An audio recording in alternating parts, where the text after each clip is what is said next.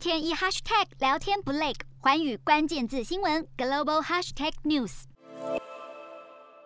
在疫情长期笼罩之下，日本禁止国际旅客入境。当地的免税行业也连带遭受打击，其中东京的知名商圈秋叶原就关闭了许多免税商店，高岛屋和三越伊势丹这样的大型百货公司也陆续停止了东京和福冈的免税店营业。日本规模最大的综合免税店乐购市，甚至在不到两年的时间里关闭了旗下十八家门市，相当于二十四间分店中有超过七成都吹熄灯号。根据统计，日本今年十一月的免税产品销售额约为三十五亿日元，比去年同期还要大幅下降了将近九成。为了扩大内销，乐购市开始从台湾、中国、南韩等十几个亚洲国家进口食品，种类多达一千四百种，借此来吸引日本国内的消费族群。如今各家业者各展身手，希望能在这片疫情寒冬中找到转型新生机。日韩焦点全面掌握，东亚局势全球关注。我是主播刘以晴，全新节目《寰宇看东亚》，锁定每周四晚间九点，《寰宇新闻》